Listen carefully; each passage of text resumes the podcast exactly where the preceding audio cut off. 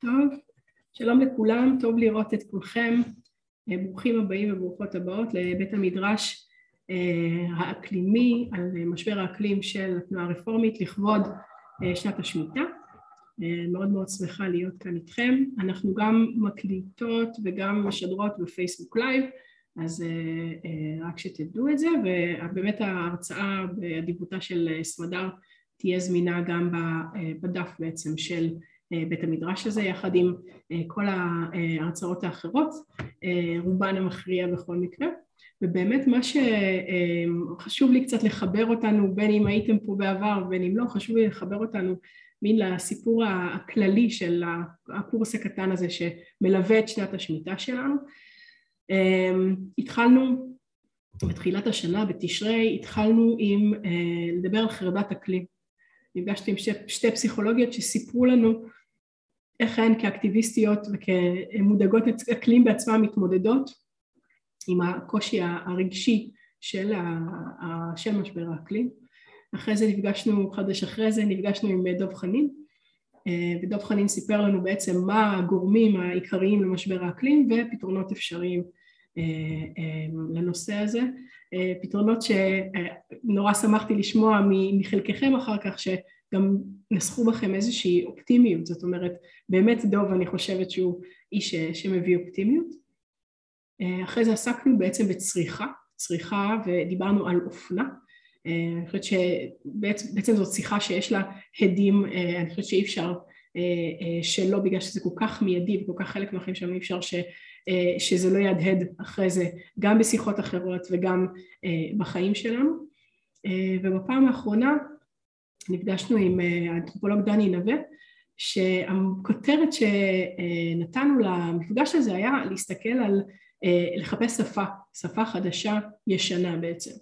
אה, ולאורך כל המפגשים האלה דיברנו על תלות הדדית ודיברנו על לסמוך על העולם ודיברנו על לפרק היררכיות, כן, שאנחנו בני אדם, בנות האדם, בנות אדם וחווה, אנחנו לא מעל אף מין אחר, ומה זה אומר לחיות מתוך האתיקה הזאת, אז זה הוא הביא לנו מאוד חזק. ועכשיו, היום לשמחתי הרבה, אנחנו נדבר על תנועת ההאטה, ונמצאת איתנו סמדר לוי שואף, תעשי שלום סמדר, היי. Hey. אה, וזה קצת אה, האופן שבו סמדר אה, מציגה את עצמה, היא כותבת שהיא יוצרת את שביל חייה בדרך שלה ומקדישה אותם למחקר אומנות ההאטה, בדגש על ההיכרות, על היכרות עם הגבולות האישיים ככלי שמאפשר יצירת מציאות בת קיימא. מגיעה מתחום הטיפול כפוטותרפיסטית, עובדת סוציאלית ומנחת קבוצות, ומחברת את מחקרה מתוך העולמות שמסקרנים אותה, כלכלה התנהגותית, פילוסופיה, קיימות ואומנות. מלווה יזמים מקיימים שמקדישים את חייהם למחקר אישי בבניית מערך מומחיות והסברה, מרצה ומנחת קבוצות. אז זה כבר מעורר סקרנות, אה, אני בטוחה, אה, אבל הרעיון של לדבר על האטה, כן, ישר כאילו, כל הזמן שאמרנו איך, איך, איך נספר לאנשים על מה שאנחנו עושים היום, מה הרעיון, איך אפשר בכלל להביא את זה, כי כאילו אמרנו, ההאטה זה משהו שסוגר, כאילו טוב, לא בא לי להאט, אני לא יכולה להאט, החיים שלי כל כך לחוצים, זה, זה כאילו מה ש... מה ש אה, הרגשנו שיוצא מהשם הזה והיה לנו כל כך חשוב להבהיר שיש עוד עולמות שלמים בתוך השם הזה והשם הזה הוא רק התחלה והתחלה בעינינו מאוד מאוד טובה אה, ונחוצה.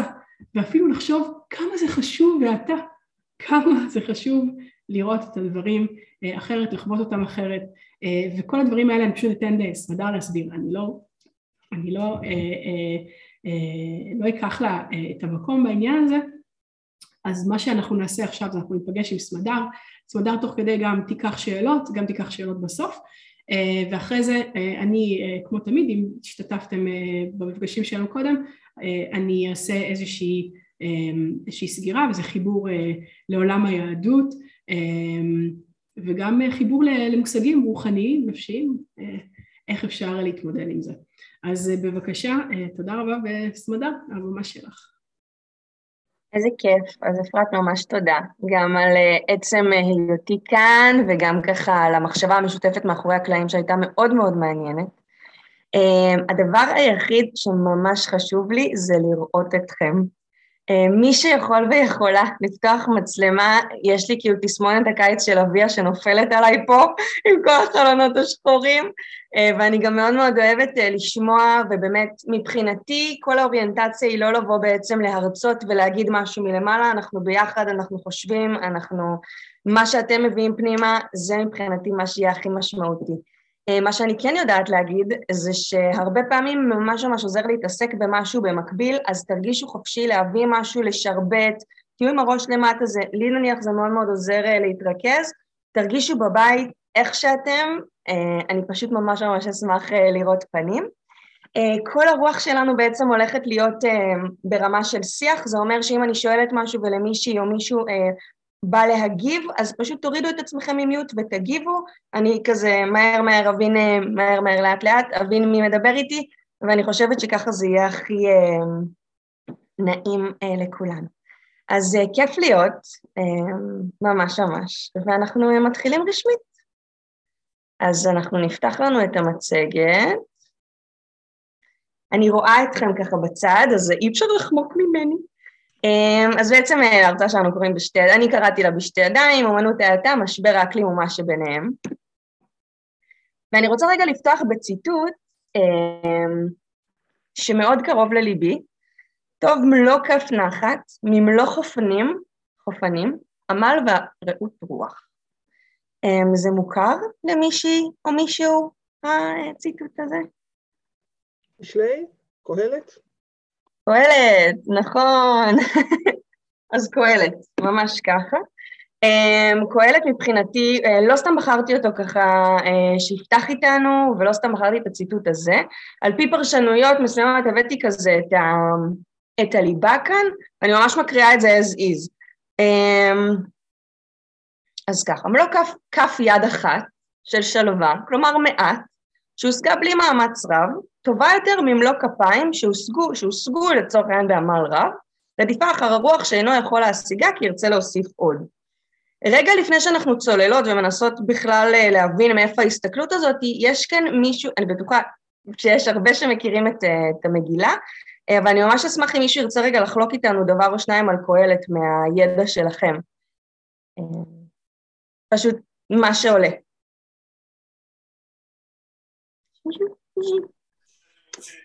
למדנו קהלת עכשיו. אילנה, תמרה. אילנה. לא, רק ששלמה המלך. וששלמה המלך... נכון, שלמה המלך. שהיה חכם מכל אדם. בדיוק. זה ממש ככה, שלמה, בעצם המגילה מיוחסת כמובן לשלמה המלך, משערים שהיא נכתבה במאה העשירית לספירה, ומה שהכי מעניין כאן שזה בעצם מגילה שנכתבה בסוף חייו לפי מה שמאמינים למעשה. כלומר, הוא השיג הכל, הוא היה חכם באדם, היה לו עושר, היה לו הכל, בעצם בסוף חייו בא ואומר, המשפט המפורסם ביותר זה הבל הבלים.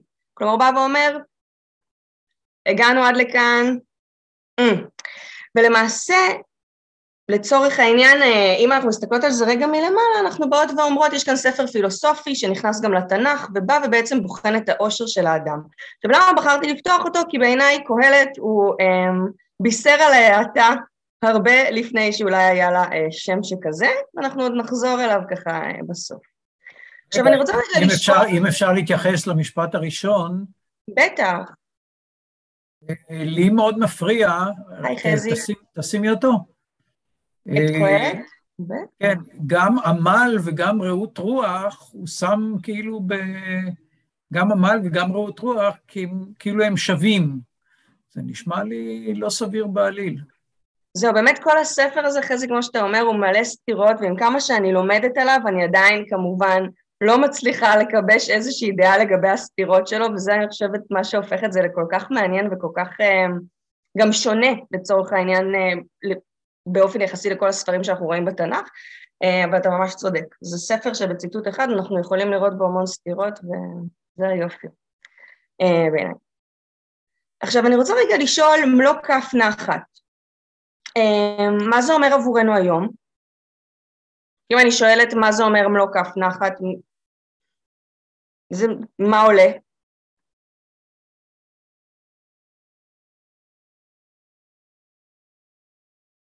נניח. כן, לראות, אה, להצליח במשהו, לראות את הילדים שלך מצליחים במשהו. ממש אה, ככה. ממש ככה, להצליח במשהו לצורך העניין, ויש לך, תמרה, איזשהו, אה, איזשהו משהו שאת אומרת, זו מבחינתי נחת, כשהילד שלי הצליח ב... אה, כן, הבת שלי שלחה לי קורות חיים שלה שהיא שולחת לאיזה אה, מקום עבודה. הסתכלתי עליהם ופשוט נהניתי, היה לי נחת. איזה כיף, קורות חיים, דרך אגב, זה משהו שכזה ההישגים שלה, מקומות שהיא באמת הצליחה לצמוח מתוכם, ללמוד לתוכם, דברים שהם באמת יפהפיים שאנחנו היום יכולים להשיג אותם. יש כאן עוד איזושהי דוגמה למלוא כף נחת? כאילו, לכל אחד כאן יש את המלוא כף נחת שלו, אבל זה מעניין אותי רגע להבין מה עולה לכם כשאנחנו אומרות, אומרות ואומרים מלוא כף נחת. דווקא האסוציאציה הראשונה שלי היא ממש לא הישגים.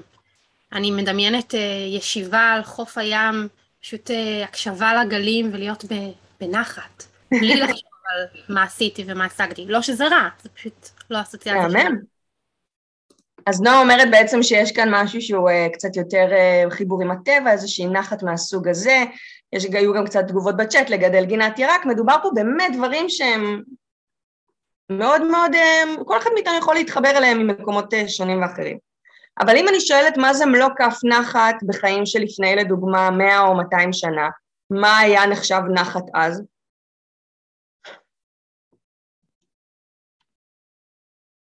זה הכל השערות, כל התשובות נכונות.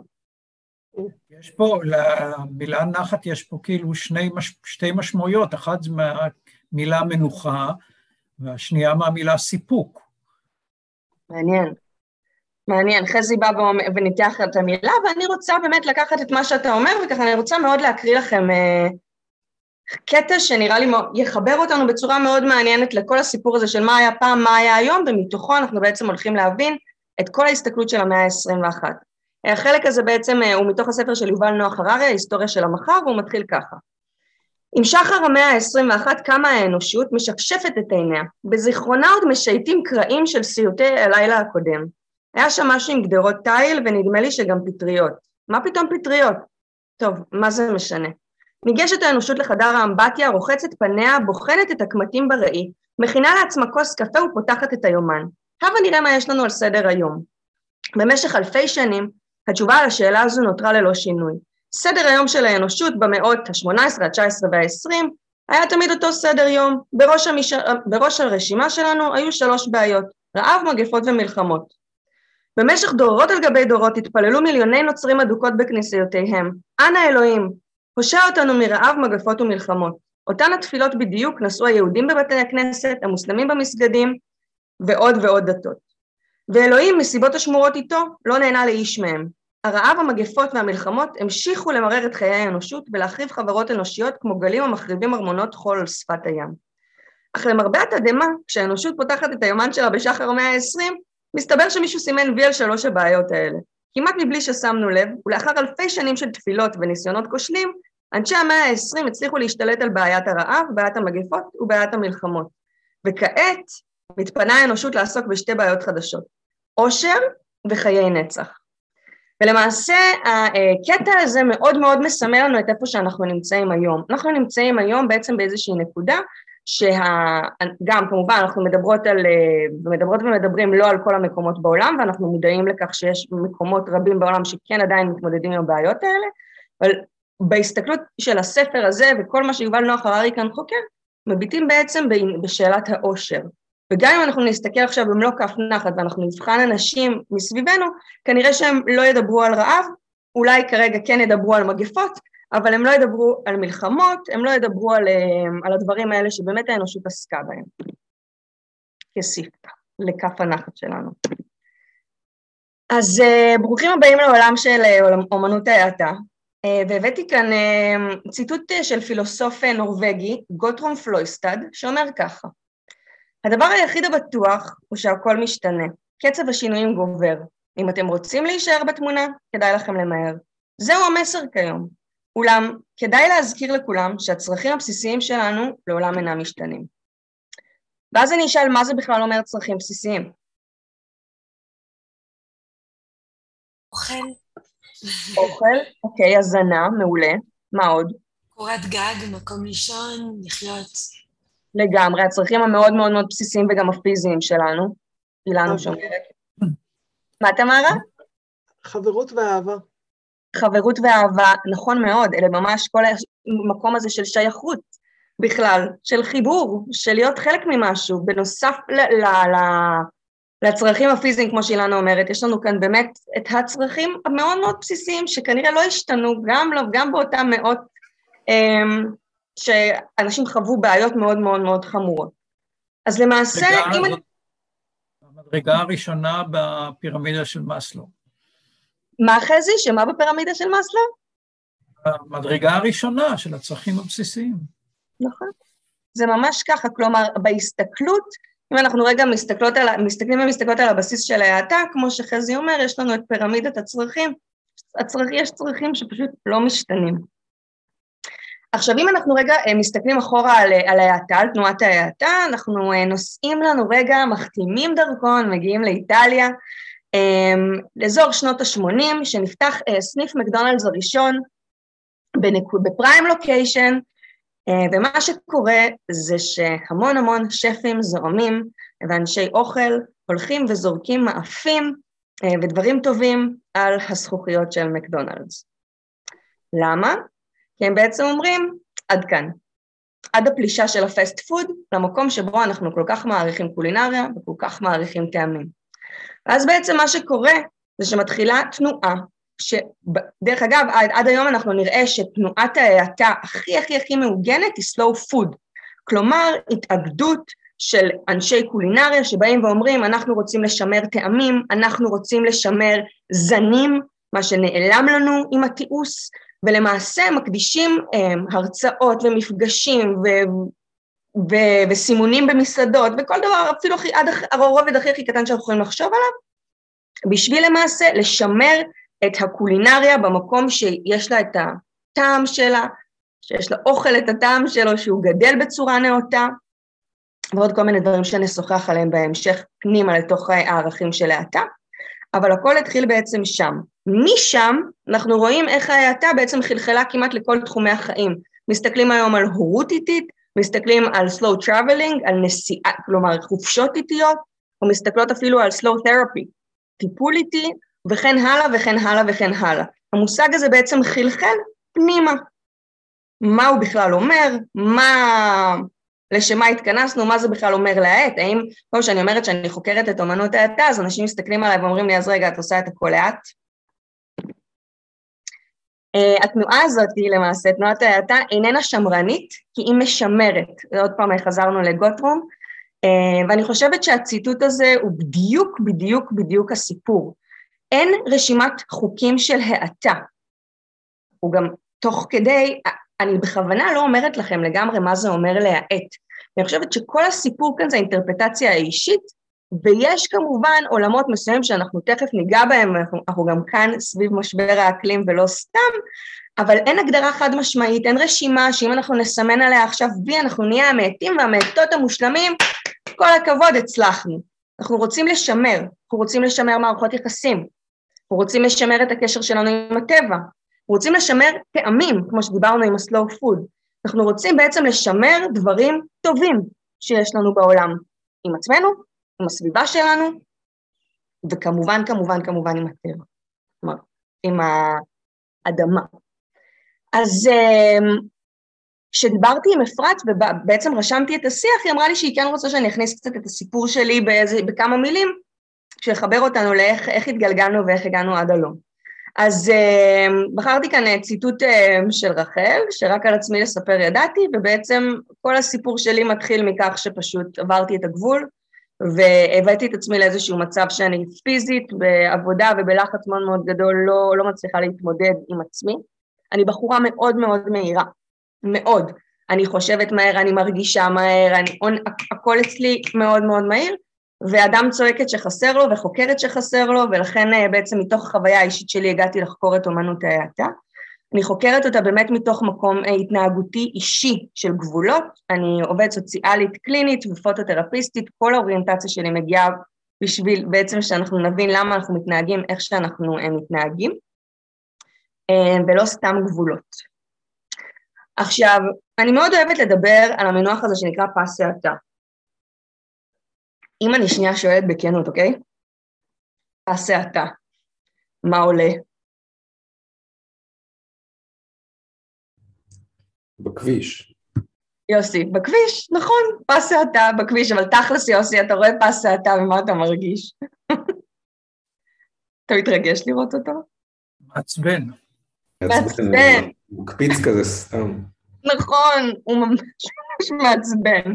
עכשיו, כל התיאוריה הזאת של פס האטה קרתה לי במושב, כי בכניסה וביציאה מהמושב יש לנו, לדעתי זה שמונה פסי האטה, ואני כל הזמן כאילו, רק בשביל להיכנס ולצאת מהמושב. ואז חשבתי על זה שפס האטה הוא בעצם הספתח שלנו. אנחנו מקבלים כל מיני פסי האטה בחיים. הם יכולים להיות בדמות של אה, דברים קטנים שקורים לנו, ריב מסוים, כאב מסוים, ואלה בעצם כל מיני מנורות כאלה שעולות בדרך, חלקן פשוט אנחנו עוברים עליהם, וחלקם באים רגע לסמן לנו משהו. עכשיו בפס האטה אנחנו לרוב לא עוצרים, אנחנו כן מאטים, אבל הרבה פעמים אנחנו רגע נבחין ונראה אנשים סביבנו שעשו שינויי חיים גדולים, שהתחילו, נקרא לזה, להקשיב לעצמם, לעשות את מה ש... להגשים את החלום שלהם, אלה לרוב אנשים שעצרו או האטו אחרי תאונה. וכל הסיפור הזה של פס האטה שהולך איתי מאוד, וזה גם תמיד, תמיד דוגמה שכל אחד, כל מי שנוהג יכול, או כל מי שבעצם עולה על רכב וחווה פס האטה יכול להבין אותה. ובעצם הסיפור כאן הוא לא בואו נאט את הקצב עכשיו ונחיה ונהפוך את חיינו, אלא כמו שכתבתי כאן זה לעשות סדר מסוים בעדיפויות. והעליתי פה איזה ארבע נקודות שאנחנו עכשיו הולכים לצלול עליהן, זה קצת האג'נדה שלנו, הגבולות וסדר בעדיפויות. כלומר, עצם לעשות סדר בתוך העדיפויות, אמ, בהרבה מקרים אנחנו גם נאלצים באיזשהו, גם קצת לוותר על דברים, אבל זה לאו דווקא אומר שאנחנו לא רוצים להיות בעשייה, זה לאו דווקא אומר שאנחנו לא רוצים לחיות ולטרוף את החיים ו- ו- ו- ולחיות גם בכל מיני נקודות שהן מעוררות ואפילו מזוהות לנו עם, עם הצלחה ועם הגשמה ועם מקומות שהרבה פעמים אנשים תופסים אותם דווקא כמנוגדים להאטה. אני אומרת לא. אני שואלת, מי מכתיב לי את מה שאני עושה? את מה שאני עושה? למה אני עושה את מה שאני עושה? האם אני בכלל מסונכרנת עם הקצב האישי שלי? מה זה בכלל אומר? האם הגוף שלי יודע להגיד לי מתי לעצור? אפילו אם אנחנו מסתכלים על, על המקום הכי בסיסי, האם כל אחד מאיתנו יודע באמת באמת באמת להבחין מתי הוא עובר את הגבול? לא יודעת. האם מישהו לימד אותנו בבית ספר להבין איפה אנחנו עוברים את הגבול בצבא, בשירות לאומי? לזהות את אותם פסי האטה?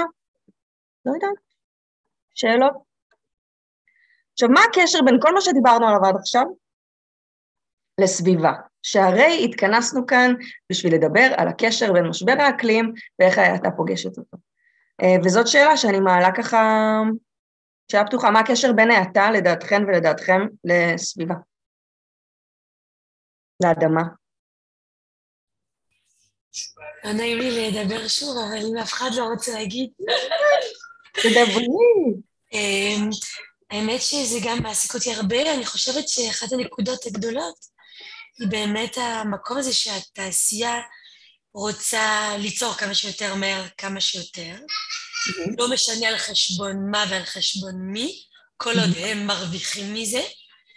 אמ, ו, וזה בא על חשבון, וזה מאוד מהיר, וזה פוגע בדרך, ב, פוגע בטבע, לפני הכל, אה, כי הוא מנוצל כמה שיותר, זמן כמה שיותר לעומק, הטבע על כל גווניו, כן? וזהו, ובסופו של דבר אה,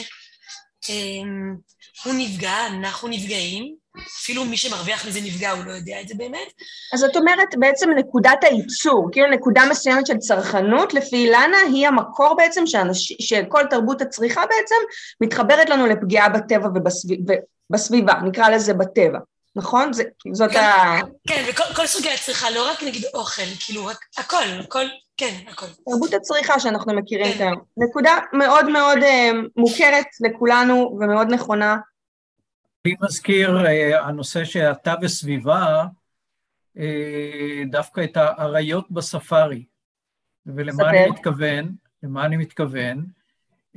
האריות רובצים ונושמים ומפהקים, ו- וכשהם צריכים אוכל, אז הם יוצאים, צדים, אוכלים, ושוב חוזרים, מילאו את הצרכים הבסיסיים שלהם, ואין לאן לרוץ. אין לאן לרוץ ואין לאן למהר.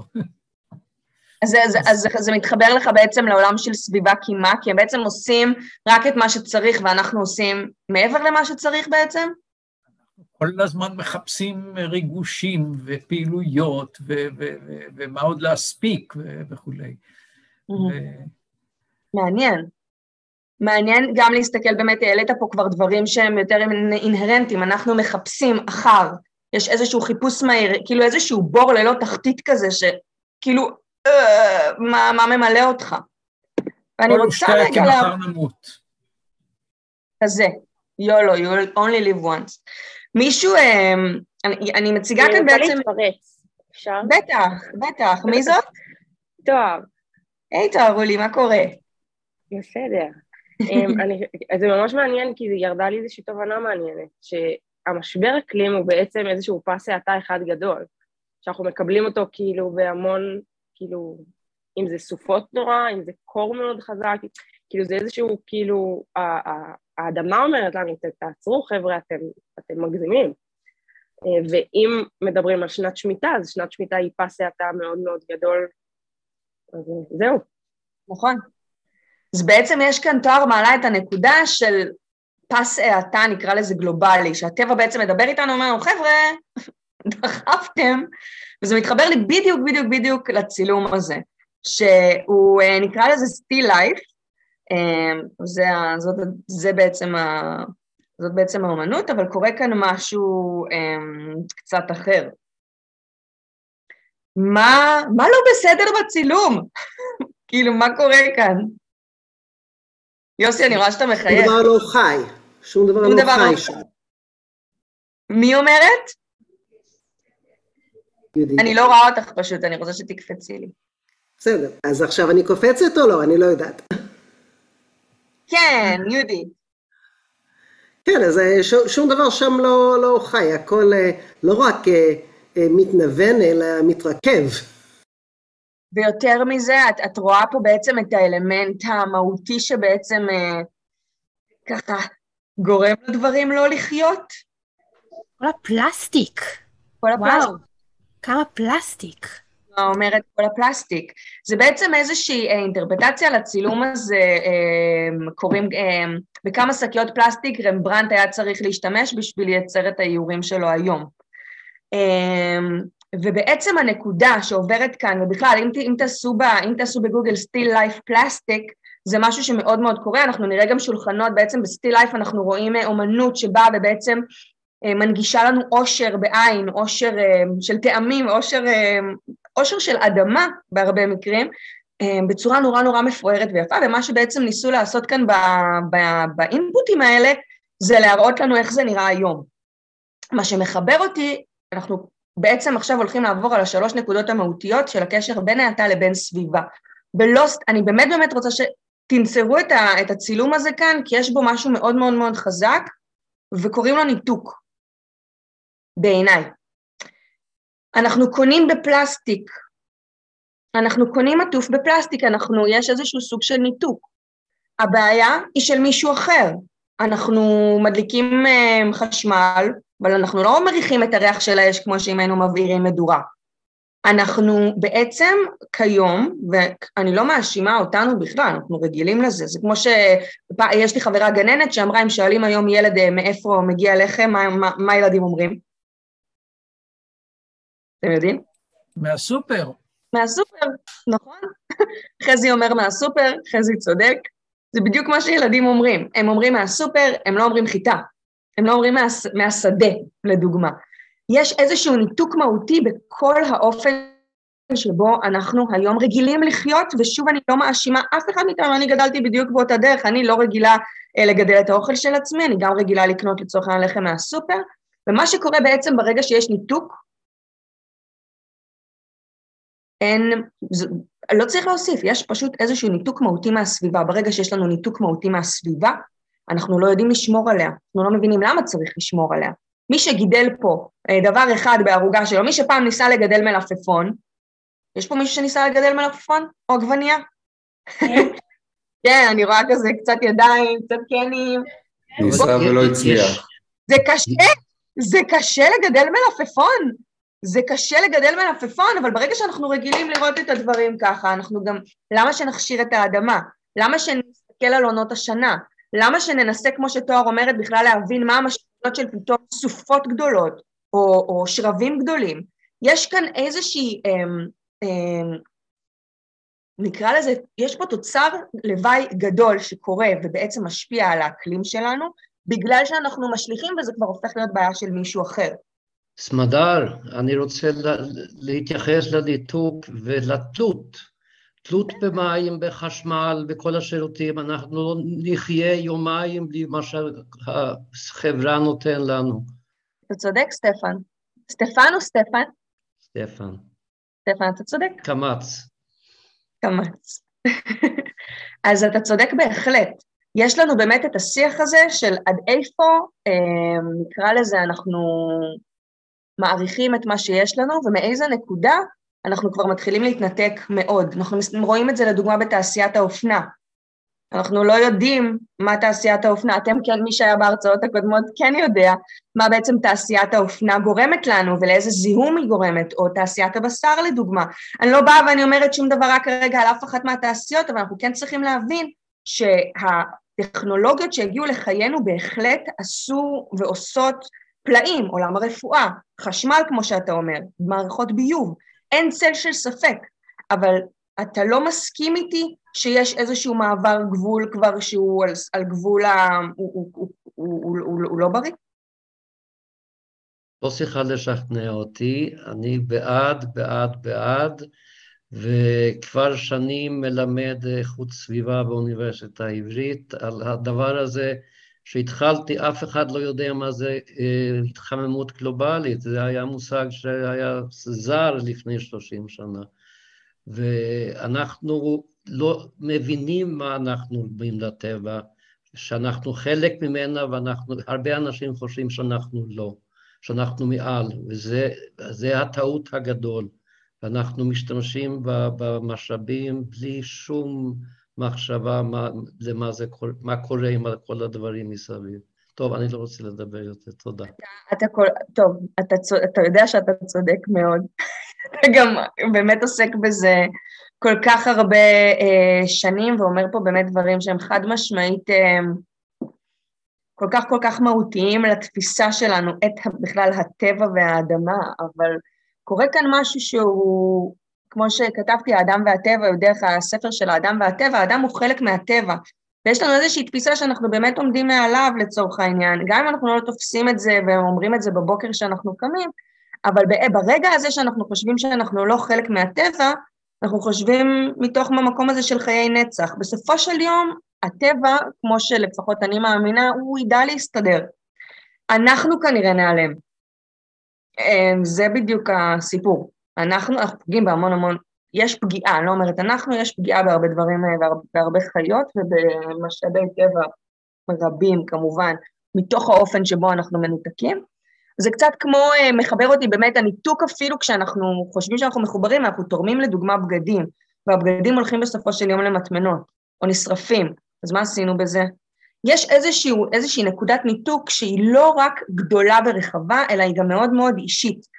יש ניתוק, כמו שקודם דיברנו על המקום הזה של הבור ללא תחתית, עכשיו אני הולכת למלא את הבור שלי, אני צריכה עוד ריגושים, אני צריכה עוד דברים, אבל מה אני באמת רוצה, מה אני באמת צריכה? יכול להיות שחיבוק היה פותר פה את זה? איזה כוס יין טובה עם אה, חברה? מה... לאן? יש לכם איזושהי אנקדוטה ככה להוסיף על, על, על הניתוק והחיבור שלו באמת עם מה שקורה לנו היום? לפעמים זה גם תרומה של מערכת החינוך. שיוצר את הניתוק, זה של ראשי ערים שעושים מהלכים ב... ב, ב אנחנו, אני גרה ברמת השרון למשל, mm-hmm. ובאה אליי גננת ואומרת לי, תגידי להם להפסיק לגזום. אני, אני רוצה, פעם יכולתי לקחת ילדים החוצה ולהראות להם באמת את הפריחה של הסתיו, של האביב, מה קורה בחורף. היום היא אומרת לי, את יכולה לדבר עם מישהו שם בעירייה? וזה כואב, כי הילדים שלנו, אני גדלתי בתוך הטבע, היל... אני את הילדים שלי ראיתי כאן, רמת שרון הייתה עיר של טבע, והיום אם אני לא מגדלת בבית שלי, איך את אמרת, את המלפפון ועגבנייה, אז הם לא, הם היו צריכים לראות שזה בא מהאדמה. עכשיו אני צריכה, אתי, את דיברת עד כה? כן. נכון? כן. אוקיי. אז בעצם אם אנחנו מסתכלים על מה שאתי אומרת, אתי אומרת, רגע, אם אנחנו נתחבר, אז דברים טובים יקרו. רגע, אני רוצה גם להראות באמת לילדים, לנכדים, לכל מי שמסביבי. מה לדעתכם התוצר שיקרה אם יהיה איזשהו סוג של חיבור והבנה, בין אם אני מגדלת עכשיו את העגבנייה או מהלפפון שלי לבד, אבל מה הקונטרה כאן? אם יהיה איזשהו שמץ של חיבוריות שלנו עם הטבע, מה יכול לדעתכם לקרות ומה הקשר בין זה לבין משבר האקלים? ניצור אמפתיה של בני האדם ודור העתיד לטבע שבו הם חיים, ושהם ירגישו חלק ממנו ולא מעל. אז אילנה אומרת כאן אמפתיה. עכשיו, אמפתיה זו באמת מילה אמ, שמאוד מאוד, אנחנו צריכים להיות מאוד פנויים בשביל להיות אמפתיים, וזה גם, גם תמיד איזושהי נקודה, אנחנו צריכים להיות מאוד בטוב בשביל לראות מישהו אחר, אבל יש איזושהי... מה זה? מי אמר? מי, מה אומרים? מודעות, מודעות. מודעות, חזי אומר. מה המודע... לאן המודעות תוביל אותנו? לדעתך? להבין יותר טוב שאנחנו חלק מה... חלק מהטבע, חלק מהסביבה. יש איזשהו משהו ממש מהותי שקורה, כמו שחזי כן. אומר, בתוך החיבור הזה והמודעות. אני באמת יכול, אני חושבת שכל מי שפה ניסה אי פעם לגדל אפילו אה, בזיליק ומוננה, הבין כמה הדברים הם לא כאלה פשוטים, וכמה אנחנו צריכים לטפח את מה שקורה סביבנו בשביל שבכלל הוא יצמיח. וזה בדיוק החיבור שיש לנו סביב האדמה. עכשיו, אנחנו תכף גם נתייחס לכל הסיפור הזה של משאב, כמו שקודם ככה סטפ, סטפן העלה לנו אה, את המילה המיוחדת הזאת. מה זה? מודעות לא מספיק, צריך שינוי. ואני חושב שאנחנו מודעים היום הרבה יותר מה, מה קורה לנו, אבל אנחנו לא משנים. למה אתה חושב שלא? בגלל שאנשים ממשיכים כמו, כמו רגיל. אוהבים את הקניון, אוהבים את הנסיעות לחו"ל, אוהבים את כל זה, אני קורא לזה הדוניזם. הבן אדם, הטבע של הבן אדם הפך להיות הדוני מאוד, ואנחנו אה, אוהבים את זה, נהנים מזה. המילה הזאת קיימת אלפיים שנה או יותר, וכנראה שזה לא דבר חדש בדור שלנו. לא, רק שיש לנו אפשרויות לעשות הרבה יותר ממה שלפני אלפיים שנה, עם הטכנולוגיה. דוד, אה, נעים מאוד, אני ככה לא ראיתי אותך, אבל תודה, ויש הרבה מאוד, אני גם אגיע בסוף, ה, בסוף ההרצאה, באמת כל השאלה הזאת של מודעות, סימן שאלה. אבל אני כן מאוד מאוד רוצה להחדיר ספציפית את הסיפור הזה של הניתוק, ומה קורה כשהוא קורה, אני חושבת ש... אני רוצה להגיד עוד משהו בהקשר לניתוק. בטח, מישהו? שלי. היי, שלי. אמ, אז גם העובדה הזאת שאנחנו ככה בנינו לגובה ואנחנו נורא מנותקים מהאדמה וכל היום במשרדים, אה, בדיוק היום הייתה לי פגישה ואמרתי כאילו בא לכם לעשות אותה בחוץ בשמש על הגבעה ופתאום כאילו זה היה כל כך שינוי מרענן בשבילם שהם אמרו איך לא עשינו את זה קודם. אז אה, גם, גם זה איזשהו סוג של ניתוק שאנחנו רוב הזמן, רוב שעות היום שלנו בעבודה אמ, בבניינים, בחלל סגור, אין סביבנו איזשהו טבע נושם, אז זה גם, גם זה. את ממש צודקת, אני חושבת שאחד מהדברים שבאמת קרו זה, זה, זה גם איזשהו ניתוק, אמ, זה לאו דווקא בואי נחיה ונלך על אדמה בשביל שבאמת נהיה מחוברים, אלא אפילו להרים את הראש ולהסתכל בשמיים ולהיכנס רגע לאיזושהי סוג של פרופורציה קצת אחרת ממה שקורה לנו ביום-יום. יש כאן נקודתיות, אה, חיבור שהיא קודם כל, ובכלל באוריינטציה שלי לתוך ההאטה, ההאטה היא קודם כל בשבילנו, אינדיבידואלית. היא עושה קודם כל משהו אצלנו, ואז אחר כך היא פותחת עוד מחוזות. וכשאני אומרת ניתוק, וכשאני אומרת שאנחנו אוכלים לצורך העניין משהו שעטוף בפלסטיק, אנחנו גם בהרבה מקרים מפסידים כל מיני ערכים תזונתיים שמגיעים יחד איתו. או כשאנחנו, זה ממש, זה ממש כזה, אפילו הדבר הקטנצ'י כזה יש לו השפעה על הסביבה, אם אנחנו לא נקנה את זה עטוף בפלסטיק ונגדל, יהיה לזה השפעה על הסביבה. עכשיו, הנקודה של הניתוק היא חד משמעית, היא, היא הולכת הרבה, המילה הזו לפעמים צריך פשוט רק להגיד אותה, אפילו לא צריך להרחיב בה, והיא כבר מעוררת אצל כל אחד את המקומות שלו. ואני רוצה רגע לעבור לנקודה השנייה, ברשותכם, ושרטטתי כאן אה, במלוא עזרי הפאורפוינט עיגול, שהוא בעצם מבשר לנו את הנקודה השנייה שלנו, שמחברת אותנו בין האטה לבין הסתכלות על משבר האקלים. אז זה, למה בחרתי את זה? כאילו, מה ניסיתי להגיד למי שיש רעיון? מחזוריות אולי? חיבור? אז יהודית אומרת מחזוריות. מעולה. בתוך המחזוריות יש לנו איזושהי מילה שככה מתחבאת וקצת מזכירה את העיגול. זה עושה למישהו איזושהי קונוטציה? מישהי?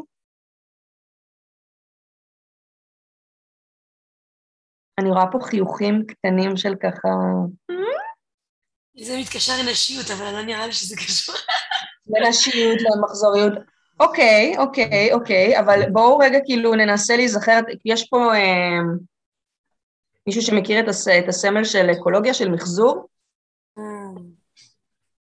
אתם יודעים איך הוא נראה? ריסייקל, זה כזה. נכון, זה כאילו חצים, שלושה חצים שכאילו מזינים אחד את השני. מה, למה, ולמה בחרתי את הדבר הזה? כי לדעתי הנקודה השנייה שאתה בעצם מחברת אותנו דרכה לאקלים, זה החיים בני קיימא. מה זה המושג הזה? מאיפה הוא בכלל הגיע? ומה היא רוצה מאיתנו, הבחורה הזאת?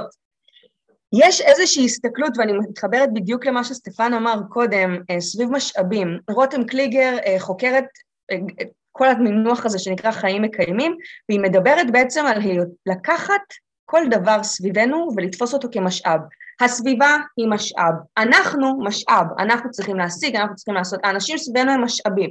יש איזושהי תפיסה של אני צריכה להשתמש, אוקיי, אין את המעגליות המעניינת הזו שקורית בעצם כשמערכת מזינה את עצמה בעצמה, ויש שימוש ממש ממש משאבי, כדרך הסתכלות אפילו, אני רוצה להגיד קפיטליסטית, זה לא, כאילו אף אחד מאיתנו לא המציא את זה, אבל מה, מה מחבר אתכם כשאני אומרת חיים בני קיימא, כשאני מדברת ככה על משאבים, איך זה מתקשר לנו בעצם לסביבה?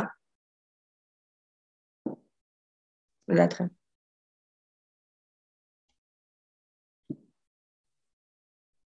שימוש חוזר. שימוש חוזר, מי אמר? יוסי. יוסי. יש כאן... מה זה? יש את העניין של אחריות הדדית, אנחנו כולנו חיים בתוך עולם אחד, אם אחד יעשה רע, זה יפגע בסופו של דבר גם באחרים. אוקיי, מעניין. ואם אני מסתכלת ואני שואלת אותנו, וזה בדיוק מתחבר לנו לנקודת ההדוניזם, מה באמת הופך את החיים שלנו להיות בני קיימא, שאנחנו באמת יכולים להרגיש שיש לנו, שנעים לנו, שטוב לנו, שנוח לנו? האם זה קשור בעשייה שאנחנו בוחרים להיות בה? במה שאנחנו בוחרים שיזין אותנו, במה שאנחנו בוחרים שבאמת יגרום לנו לגדול. עידית ברק, אה, יש לה, אה, אה, המשוררת, היא כתבה, תמיד אפשר להתיישב ליד ילד ולהתבונן. ילדים יודעים לגדול. מה קורה באיזשהו גיל שאנחנו פתאום מתחילים ללכת אחר כל מיני הישגים ולמלא את עצמנו בדברים שהם לאו דווקא מצמיחים אותנו ולאו דווקא מסייעים לנו לשמור על המעגל? אולי אנחנו צורכים יותר, אולי אנחנו טסים יותר, אני לא יודעת. זה כבר דברים מאוד תרבותיים שקורים לנו היום, במאה ה-21, ולא היו ככה פעם. כל הסיפור בעצם של תפיסה של חיים בני קיימא, מבחינתי לפחות, זו הדרך שלנו בעצמנו לייצר דרכים אנושיות לגרום לעצמנו להיות בטוב, וכל אחד, דרך אחרת תגרום לו להיות בטוב.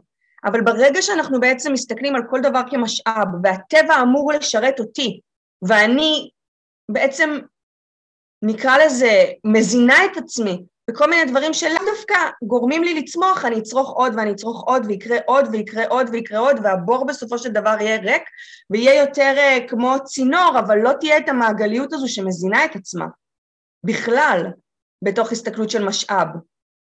בכלל, בכלל, בכלל, בכלל, בכלל, אנחנו, זה לא משנה מאיפה נסתכל על זה וזה לא משנה מה בחרנו לצרוך או מה בחרנו לעשות.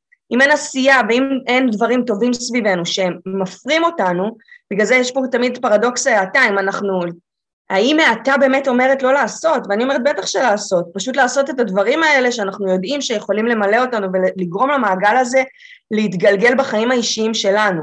ברגע שזה יצליח לקרות באיזשהו אופן, גם אם הוא קטן, גם אם יש לנו נדבך אחד שבאמת מצליח להתחיל את המעגליות הזו, אנחנו באופן טבעי נצרוך פחות דברים חיצוניים, אנחנו נחפש פשוט פחות בחוץ. זה לא... אין דרך אחרת בעיניי להסתכל על זה. איך אתם, מה אתם חושבים על הנקודה הזו של חיים בני קיימא? מעניין אותי לשמוע. ועל הקשר. בסוף זה איזשהו מקום שאת אה, מדברת עליו שהוא חיבור לסנטר. זאת אומרת, האם אנחנו בהקשבה לעצמנו, ליום ולילה, לעונות השנה, לסביבה שלנו, אה, או שאנחנו בעצם אה, מקבלים מסרים סביבתיים עם אינטרסים כאלה ואחרים שמניעים אותנו לפעולות מסוימות, להתנהגויות מסוימות. אה, ואדם לא יכול להיות בן קיימא במהות של זה אם הוא לא מחובר למי שהוא, לקול שלו בעולם, לאיכות המאוד מיוחדת שלו. אה, והסיכון בלבוא וכאילו להתבלבל פה בתוך הדבר הזה ולהיות במקום שהוא בעצם אה, יותר מתחלף לבר חלוף, אבל במובן הלא טוב של זה, אה, הוא מאוד מאוד חזק בתוך העולם שלנו, דווקא בגלל הכמויות של המשאבים ושל הדברים שנמצאים סביבנו. של החשיפה שלנו. של... מרה, את ממש, את ממש עולה גם על הנקודה של מה שמזין אותנו. אם אנחנו רק מסתובבים בתוך חברה, שבעצם אה, בשלטי הניאון שלה באה ואומרת לנו, אם תקנה את זה ותעשה, יש לנו איזושהי הזנה חינוכית מסוימת, חברתית מסוימת, שאם אנחנו נצרוך מבחוץ, לש... אנחנו נגיע לשמחה, אנחנו נגיע לאושר, מאוד מתחבר לי עם קהלת שהשיג את הכל ובא ואומר באיזשהו אופן אה, הכל במרכאות שטויות, איך אתה בוחר לחיות את החיים שלך ולהיות מאושר והמעט לצורך העניין שאתה עושה לעצמך עבור עצמך ומצמיח אותך הוא הדבר האמיתי והחשוב באמת, שזו תפיסה יותר פילוסופית. אין כאן גם באמת, כמו שאמרתי לכם, אין כאן איזה שהן אה, נקודות שצריך לסמן עליהן וי. זה פשוט להכניס איזשהו מושג לשיח שלנו ולשאול מה באמת מצליח לקיים את החיים שלי בצורה שהיא מעגלית וטובה לי. מתחילים מנקודה אחת, זה לא להתחיל עכשיו מלשנות את כל החיים שלנו, אבל רק בכלל להסתכל על החיים האישיים שלנו כחיים בני קיימא, זה מאפשר לנו בכלל להבין איך הסביבה צריכה לעבוד ואיך אנחנו צריכים להזין אותה, נקרא לזה, בשביל לאפשר לה לחיות בבריאות. אבל החיים בני קיימא שלי יכולים לפעמים לסתור את הקיימות של העולם. אוקיי, למה אתה חושב, יוסי? זה יכול לקרות, זאת אומרת, אם, אם אה, בשבילי לקיים את עצמי בצורה טובה ואיטית זה לטוס שלוש פעמים בשנה אה, לסדנת שתיקה באיזה אי, mm-hmm. אבל בשביל הקיימות של העולם אני צריך לוותר על זה כדי לא לטוס, אז אה, יכול להיות... אז אני מעלה כאן שאלה. אם נניח אנחנו מבינים שהדרך שלך לחיות חיים אה, בני קיימא זה לטוס את השלוש פעמים האלה לחו"ל, אוקיי? לדוגמה. אבל אתה יודע שלצורך העניין זאת הנקודה שלך והיא מזינה אותך ואתה מחכה לה והיא טובה לך והיא נעימה לך. ומצד שני אתה אה, לא נכנס לצורך העניין לבולמוסי קניית בגדים, או אתה לא זורק המון המון מזון, סתם לצורך העניין, כי יש איזשהו משהו שאתה ממלא אותך, עושה לך נעים, יש איזשהו בלנס אה, שקורה כאן. בגלל זה, וזאת נקודה מאוד מאוד חשובה, בכלל בתפיסה אין מאה אחוז. אין דבר כזה, אנחנו לא יכולים לחיות בתוך מאה אחוז, גם כשאומרים אפס פסולת, אין דבר כזה אפס פסולת, אי אפשר, אפשר לצמצם פסולת, אפשר אה, לבחון את הפסולת שלנו וכן הלאה, אבל אם לצורך העניין אנחנו עושים משהו מסוים אבל מפחיתים מדברים אחרים, גם כאן יש בעיניי אפשרות לקיים חיים בני קיימא ולא עכשיו לבלום מעצמנו את הכל, כאילו לקחת את הכל במכה ולצפות שבאיזשהו אופן אה, זה יצליח להחזיק. מה, מה, כי זה, זה, זה בדיוק הסיפור, שגם הנקודה, הנקודה הבאה שאתה ממש הרמת לי ככה להנחתה, רבות הדרכים לאהוב אותך, מהשיר של דניאל סולומון ודנה עדיני. האם יש רק דרך אחת ליישם האטה? האם ההאטה שנכונה לי נכונה ליוסי? מה דעתכם? אתם רוצים שאני אשיר? זה אינדיבידואלי ההאטה. מה שמך? כי אני... זה... טל, טל. טל, נעים מאוד. זה אה. מאוד אינדיבידואלי, כמו שטל אומר. זה מאוד מאוד מאוד אינדיבידואלי. ועכשיו אני רוצה לשאול משהו אחד. מה זה עוזר לי רק לדעת? אם אני כל הזמן מוזנת בכמה זרע וזה רע, וזה לא טוב, וככה לא טוב, וככה, ואלה הנתונים, וזה מה שקורה, וזה מה שצריך לעשות, ואל תקנו בפלסטיק, וכן תקנו בפלסטיק, ואל תעשו ככה, וכן תעשו, ואל תטוסו, וכן תטוסו, מה זה עוזר לי רק לדעת אם אני לא מצליחה להבין למה אני מתנהגת באיזושהי דרך? ואני עובדת עם יזמים מקיימים, אני עובדת עם יזמים שמקדישים את החיים שלהם לעשייה ערכית של קיימות. מה עוזר ליזמת שלי שצלצלה אליי השבוע ואומרת לי, סמדר, אני בבולמוס קנייה, אני לא יודעת מה עובר עליי, אני לא יודעת איך לעצור את זה, אני צריכה רגע עזרה. מה זה עוזר לה שהיא יודעת? מה זה עוזר לה שהיא יודעת? מה זה עוזר לה שאני אגיד לה עכשיו כל מיני נתונים? היא נמצאת כרגע באיזושהי מצוקה אישית שלה, שהיא אומרת, אני רגע צריכה למלא את הבור הזה בלקנות. מה זה עוזר לנו רק לדעת נתונים? מה זה יעזור לי אם אנחנו עכשיו נצא לצורך העניין מההרצאה הזאת ואתם תגידו לעצמכם, כן, יש לנו ניתוק? זה, זאת לא המטרה שלי. המטרה שלי היא שבעצם, וזאת הנקודה השלישית והאחרונה שמסכמת לנו את כל החיבור בכלל של ההאטה מול משבר האקלים, היא לצאת למחקר חיים אישי. כלומר, אם אנחנו לא נדע את הדברים שעושים לנו באיזשהו אופן טוב ונעים ובריא, ואני בכוונה באה ומדגישה מאוד את המילה בריא, אנחנו לא נצליח ליישם בריאות לשום דבר מסביבנו. לא לאנשים שמסביבנו, ובטח שלא לסביבה שסביבנו. כי אנחנו פשוט לא נהיה שם בפניות, נקודה. ועלתה מאוד הסוגיה הזאת של האם אנחנו צריכים לעשות פה שינוי שהוא רחב, שהוא נקרא לזה אה, של לדבר מתוך אה, ההמון פנימה לאינדיבידואל, ואני דווקא באה ואומרת, הסיפור כאן הוא אחד בשביל כולם, וזה שלושת המוסקטרים. אנחנו אף פעם לא יודעים איפה הבן אדם שההאטה תיכנס לחייו יושב. הוא יכול להיות מחובר לאנשים מאוד מאוד משפיעים בתחומים גדולים מאוד מאוד מאוד, ושזה יחלחל מהבטן שלו. כי ההאטה בעיניי נתפסת מהבטן. הצרכים של ההאטה האישיים הם נובעים מהבטן האישית של כל אחד ואחת. ומה שנכון ליוסי לא נכון יהיה לי. ואם אני אדע להיות טובה יותר לעצמי, לאט לאט זה יחלחל גם לכל מה שקורה מסביבי.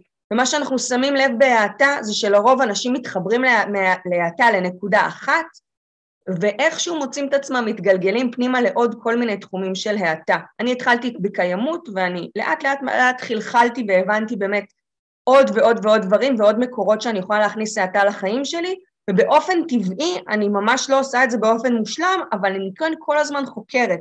ואיכשהו המחקר מוביל אותי לתוך הנקודות הטבעיות יותר ליישום הדברים שאני צריכה בחיי.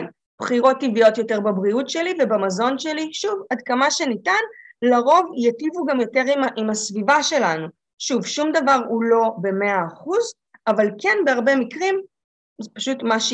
מה שהתוצר שיקרה. אם אני מחליטה לגדל את האוכל שלי בעצמי, אפילו מעט מהאוכל שלי בסופו של יום, בשביל לשמר אה, ערכים תזונתיים טובים ולשמור על המערכת החיסונית שלי, בשביל להגיע לאיזשהו רף טוב ובריא עם עצמי, אני גם אוטומטית צורכת פחות לדוגמה, אני פחות אה, תומכת לצורך העניין בשינוע של הסופר וכן הלאה וכן הלאה, והכל הרי, כמו שמכירים זה, יש, יש את ההשתלשלות הזו, את, ה, את המפל, של כאילו כל החלטה אפילו הכי הכי קטנה, איך היא בעצם משפיעה על עוד ועוד ועוד השתלשלויות. לא צריך לעשות דברים שהם פום בום, צריך להתחיל ממשהו קטן יותר בריא עבורי. עכשיו כתבתי פה איזושהי נקודה שמאוד מאוד הולכת איתי וגם בכלל בהרצאות, שזה כל הסיפור הזה שאי אפשר להגיע להאטה בלי להיות רגועים. אם עכשיו, לדוגמה, סביב תמרה, היה המון רעש, והיה, והיה שיפוצים, ואיזושהי משאית גדולה, והייתי אומרת לה, תמרה, אבל תהאתי, אתה אומרת לי, טוב, סמדר, מחר, תשחררי אותי, ביי. כשאבא שלי התאשפז באיכילוב והיה בלאגן, לא היה לי שום שום שום מקום להאט בו, זה לא היה המקום להאט, לא הייתי רגועה. אבל בעצם משהו בתוך מחקר, בתוך ביטחון, מצליח להוביל אותנו לרוגע שמצליח להוביל להאטה. וגם במקומות הכי הכי הכי, אה, נקרא לזה, סוערים בחיים שלנו, עצם המחקר האישי, מחקר החיים האישי מסייע להתמודד ולהגיע בעצם לכל מיני לבלים שטובים ומרגיעים ועושים בסופו של יום את המעגליות הטובה הזו גם הלאה לסביבה. כי גם לצורך העניין כשמציעים איזשהו טיפול רפואי מאוד מאוד רציני ואני באה ואני שואלת אוקיי איזה אופציות אה, טבעיות יכולות לסייע לטיפול הזה, זה מאפשר לי להרגיש יותר ביטחון וגם ככה להאט. אמ, מה אתם חושבים על כל המקום הזה של מחקר חיים אישי? רציתי רק להגיד, שלום אל. שלום, שלום. שיש לקהלת גם את האמירה המאוד חשובה של אה, לכל זמן ועת, שעת לאהוב ועת לשנוא. וזה מאוד מתחבר למקום הזה שלפעמים באמת נכון לטוס ולפעמים לא נכון, ולפעמים נכון להגיד לבן אדם, וזה ככה חיבור אליו שהוא בעיניי מאוד מדויק. ממש כך, והוא גם אומר מרבה, מרבה ידע, מרבה מכאוב. איך הולך בדיוק הציטוט? הרבה נכסים, הרבה. מרבה... מרבה ידע, מרבה דאגה. ברוב חוכמה רוב כעס, ויוסיף דעת יוסיף מכאוב. זה מה שקהלת אה, אומר. אז אה, מה זה אומר עלינו? סתם לא כואב לנו, אנחנו עושים את הבחירות, אה, את מחקר החיים האישי שלנו, ודרך זה אנחנו רוצים שיהיה לנו ממש ממש לא כואב. יש עוד איזושהי תובנה, תודה להראל, מתוך המקום הזה של מחקר חיים אישי? אני יכולה רק להגיד משהו קטן? בטח. אמ, לחדד מה שאמרתי קודם, שקצת מתחבר למה שאת אומרת עכשיו, סליחה על החושך, אמ, שדיברתי על אמפתיה ועל רגישות, התכוונתי קצת יותר לרגישות, שכשאני מדברת על ידע, מדברים עכשיו על ידע, אני חושבת שלפעמים הידע, אני חושבת שהידע הוא אחד הכלים הכי חשובים, כי בלי ידע אנחנו לא יודעים לאן אנחנו הולכים, אנחנו לא יודעים למה, אז זה באמת הנקודה הראשונה, אבל אם זה נשאר ברמה של הידע, ואתה לא מתרגש מזה, זה לא נוגע בך, אתה לא הופך להיות חלק מהחוויה, אתה לא מרגיש את זה בתוכך, הידע הזה נשאר ידע, ואז אין לך קשר איתו, ואתה גם לא רוצה קשר איתו. אז יש הרבה אנשים שהם מאוד חכמים ויודעים המון דברים. האם זה הופך אותם לאנשים שעושים, אנשים שרוצים לעשות? לא, כי הם לא מרגישים חלק. הם לא מרגישים חלק מהסביבה, הם לא מרגישים חלק מהטבע לצורך העניין. ו- ואני חושבת שזה כן אחת הנקודות המאוד משמעותיות, אולי אמפתיה זה קצת יותר uh, מתק... למתקדמים, לרגישים מאוד, אבל אתה חייב, אני חושבת אפילו כאימא לילדים, שאני מנסה לחנך אותם ל- לרגישות לסביבה, אני כל הזמן מנסה להסביר להם ולגעת בהם איפה שזה יכול להישאר, ב... להשאיר בהם איזושהי חוויה אה, עמוקה של למה זה באמת חשוב לי, ושזה ייגע בהם כדי שהם ירצו אחר כך ללמוד יותר ולעשות את זה ממקום פנימי שנשאר איתם. אני לא יודעת אם אני מספיק ברורה. אני ברורה. לגמרי, לגמרי, להבין את החיבוריות ולהבין למה היא משפיעה ועל מי ולמה וכמה, לגמרי, לגמרי, לגמרי. אמ, זאת בעצם אה, הייתה, אילנה ככה סגרה לנו את השלוש נקודות, ובחרתי ככה לקחת אה, טקסט של אה, ג'נט בלסקס, שהיא אה, כתבה את הספר לידה פעילה, אה, אני לא הולכת לדבר על לידות, אבל אני כן חושבת שהיא אה, דיברה כאן על משהו מאוד מאוד מעניין, והוא הולך ככה.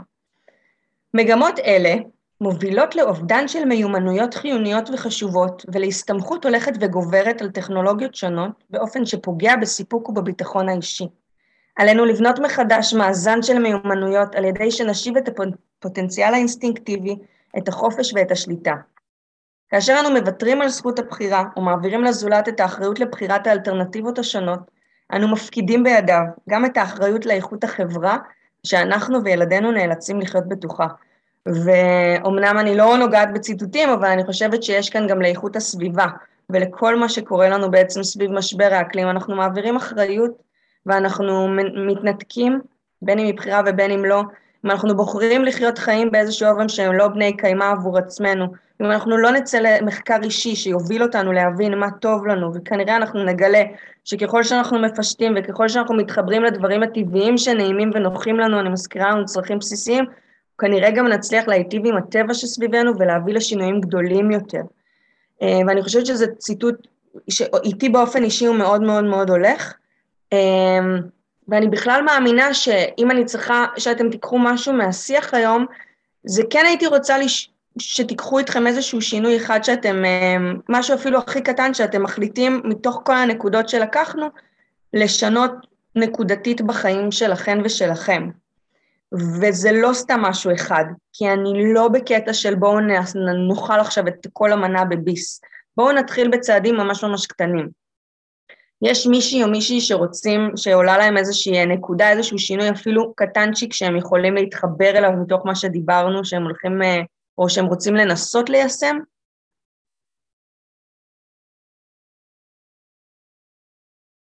קטן. יש, יש פטנט נחמד. כן. לשמור על uh, כמות מים בניאגרה. זה לשים בקבוק של ליטר וחצי בתוכו, ובמקום תשע יוצא שבע וחצי בכל פעם שמורידים מים. בעצם להוציא כל פעם מים מה... לא, לא, לא, לשים את הבקבוק עם מלא מים בתוך הניאגרה, והוא תופס ליטר וחצי, תשע ליטר, שבע וחצי. אהבתי. אז הנה פה באמת סטפן הביא לנו שינוי קטנצ'יק ש... שעושה איזשהו, um, עבורנו לצורך העניין הוא לא, הוא לא יורגש בכלל, אבל כן יש לו השפעה מסוימת uh, הלאה שהיא uh, מיטיבה. ובכלל, uh, כשבעלי ואני התחלנו uh, לחוות את ההאטה אצלנו, החלטנו שאנחנו עושים uh, שינויים בפעימות של שבועיים. כלומר, כל אחד מכניס הביתה שינוי אחד שמעניין אותו להכיל בשביל להיות פחות מנותק, יותר נקרא לזה בן קיימא או בת קיימא, וגם כאילו דברים שהם עושים כל אחד אה, קצת יותר טוב בחיים האישיים שלו, ולהכיל את זה רק אה, במשך שבועיים, ובתום השבועיים בעצם לבחון האם אנחנו רוצים אה, להמשיך את השינוי הזה או לא. כי להכיל הרבה הרבה שינויים במקביל, אה, זה פחות בדרך כלל עובד. אה, יש עוד מישהי או מישהו כן, שרוצה? אני רוצה, אם, אם, אם אפשר, אם מדברים על מים, אז uh, חיסכון במים. קודם כל, אגב, הערה טכנית, היום מכלי ההדחה הם של שישה ליטר ושלושה ליטר, מכלים של תשעה כבר מזמן אין, משנת 2003, אבל uh, אם אנחנו מדברים על חיסכון במים, אז כל פתיחת ברז, לפתוח אותו בזרם יותר חלש. וזה חיסכון אדיר, חיסכון אדיר במים, כי אנחנו בדרך כלל פותחים והמים זורמים. אז כששוטפים ידיים, כששוטפים פנים, כשמצחצחים שיניים, כמובן גם אפשר לסגור את הברז תוך כדי צחצוח, אבל לפתוח את הברז בזרם יותר חלש. אפילו בנוסף להכל זה גם באמת האטה, אם תחשוב על זה, חזי. להאט את, הז... להאט את הזרם. כן, רגע, קחו את הזמן, לאן אתם הולכים? כאילו, שנייה, למה צריך? אני תמיד מתקלחת עם זרם מים נורא נורא נמוך, כי אני כזה, רגע, אתה צודק. הוא ממש האטה. רענן, דוד, רצית להגיד משהו? רציתי להגיד, מהניסיון שלי בזה, אני שוטף ידיים הרבה יותר זמן, כי זה לוקח הרבה יותר זמן, וזה האטה, להוריד את הסבון. יש פה זרם. עם הזרם חלש יותר. אבל אני לוקח את זה לאט יותר, אני לא בטוח שזה טוב או יותר.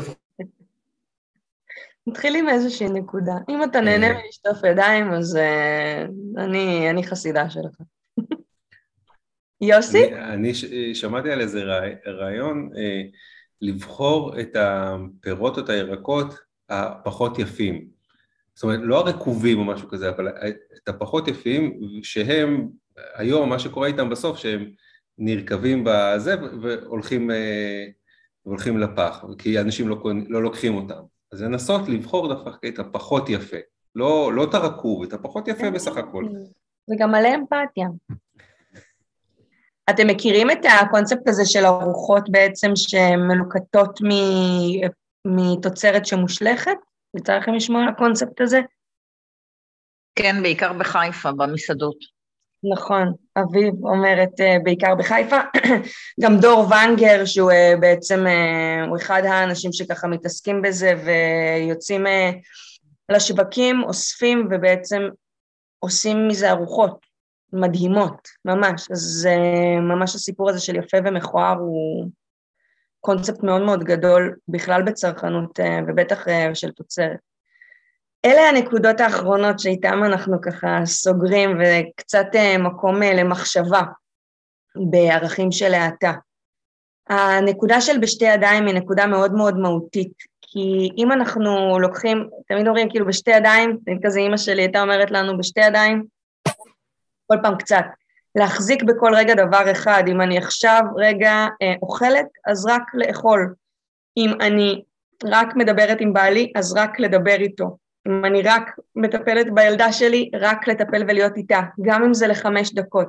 עכשיו, הסיפור הזה של בשתי ידיים, זאת מבחינתי האטה אה, במובן הכמעט, הממש פיזי של המילה, ואם מישהו מכן או מישהו מכם יצליח לקחת את הנקודה הזו ובמשך היום-יום שלו לעשות אפילו פעולה אחת בשתי ידיים ולהחזיק ממש פיזית בשתי ידיים, גם אם אנחנו עושים כלים או שוטפים ידיים לצורך העניין, ולא לעשות משהו במקביל, מאוד מאוד מאפשר לנו להאט, גם כתבתי כל, כל המקום הזה של גלי מוח וכל ההירגעות שאנחנו צריכים ליישם אותה בחיים שלנו ברמה המנטלית והפיזית, וגם כתבתי כאן מדיטציית אפונה, זה אה, מינוח של אה, יזמת שלי, אתי הורן, שהיא אה, מתעסקת בקולינריה, וכבר כאילו הדברים האלה קצת פחות קיימים, אז כל מקום של מדיטציית אפונה, טכניקה מסורתית, לגדל את הירקות שלנו, גם אם אנחנו מגדלים נאנה, לגעת באדמה, לסגור בעצם את המעגל החשמלי של הגוף שלנו כשאנחנו נוגעים אה, פיזית, אלה מקורות האטה ממש ממש כלילים שכל אחד ואחת מאיתנו יכולים אה, לעשות. אמ, מקומיות זה ערך מהותי מהותי של האטה, שהוא גם עונה לנו על הרבה מאוד מהצרכים הבסיסיים שלנו, כי אנחנו מבססים קשר. אם אנחנו קונים אצל אותו, באותו מקום קטן, בצרכנייה של היישוב, בסופר אפילו מתחת לבית הקטן, ואנחנו מפרנסים משפחה, ואנחנו מקבלים את היחס האנושי הזה והקטן, אנחנו גם מיישמים פה איזשהו אה, ערך גדול של אה, האטה. כמובן שעוד פעם, מקומיות היא משהו ש... מאוד קשה ככה כבר uh, למדוד אותו, אבל אני כן משערת שכל אחד ואחת יכולים לחשוב על איך הם משנים בעצם איזושהי סוג של צריכה לצריכה שהיא מקומית uh, וקטנה יותר. זה פשוט, יש לזה המון תיאוריות כלכליות של איך זה בעצם משמר כלכלה בצורה טובה יותר בסביבה ואיך זה בסוף חוזר לכולנו לחיים האישיים שלנו. אה, וגם אה, כתבתי כאן על טקסיות, כי המקום של טקסיות הוא גם מקום אה, מאוד מאוד מהותי של האטה, וכתבתי כאן לשמור על השבת. אני יודעת שיש כאן שומרי שבת, ושבת היא טקס בפני עצמו והיא ייחודית מאוד, ובכלל בדתות יש לנו הרבה מאוד טקסים שמאפשרים להתחבר לכל מיני צרכים בסיסיים ולמקומות אינהרנטיים מאוד מאוד טובים ובריאים. ואני כתבתי לשמור על השבת, כי אני לא שומרת שבת, אני ממש שומרת על השבת שלי, אה, וזה מקום אה, מאוד חד שלי של האטה אה, שקורה כל שבוע, אני באמת באמת באמת, זה הגבול שהצבתי, ובסופי שבוע, לא, לא מתוך מקורות, אני לא דתייה, אבל אני מנתקת את עצמי באופן מוחלט מכל דבר שהוא טכנולוגי, בעצם נותנת למערכת להירגע וככה לאפס את עצמה, ואני חושבת שאם יש לכל אחד ואחת כאן טקס אחד יומי, טקס אחד שבועי, אלה מקורות נהדרים נהדרים להאטה, שמחברים אותנו לתוך הנקודתי, הנקודות שהעלינו אה, לאורך כל ההרצאה של החיבור לעומת ניתוק, אה, דברים שבאמת מזינים אותנו, ובאמת כל כך מה שדיברנו עליו אה, ביחד. ועשיתי כאן איזשהו רגע של תרגול, ככה באמת מתוך גם מי שהיה בהרצאות הקודמות ומתוך ידע כללי בכללי, איך לדעתכם אה, ההאטה בעצם מתחברת לנו לשניים מתוך הנושאים הכי הכי מרכזיים שהם בעצם מרעים את מצב האקלים שלנו. הראשון הוא אה, בזבוז מזון והשני הוא אופנה. אז איך לדעתכם ההאטה בכלל מתחברת ויכולה לסייע בשני התחומים האלה? לצמצום של, שלהם, של הנזק שלהם. אני יכולה להגיד. שלום לך, בטח. אני ממש מצטערת על הכניסה באיחור. הכל בסדר. אני יכולה להגיד שאני באה מבית של אופנה. אימא שלי ואבא שלי שניהם אה, מתעסקים באופנה, וגדלתי על זה, וזה היה לי נורא נורא קשה ומהפכני לבוא הביתה ולהגיד להם, תשמעו, אני יודעת שגדלתי על... אה, על התחום הזה, אבל הוא, הוא כל כך uh, בזבזני ויש uh, לו השלכות uh, מטורפות.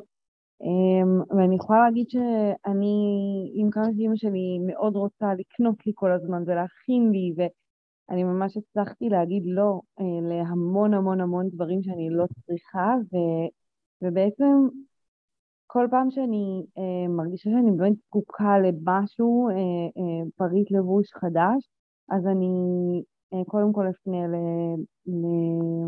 לויצו או לכל מיני חנויות שכאלה, שבאמת יש בהם מלא שפע, והם גם תורמים כסף לעמותות ולנשים אה, שזקוקות לזה, או לילדים שזקוקים אמ, וגם המון אה, קהילתיות, זאת אומרת, בתוך הקהילה יש המון החלפות בגדים, יש המון, אה, סתם קבוצה של וואטסאפ שאפשר בשכונה, אה, היי, אני מוסרת אה, מכנס, אני כבר לא זקוקה לו.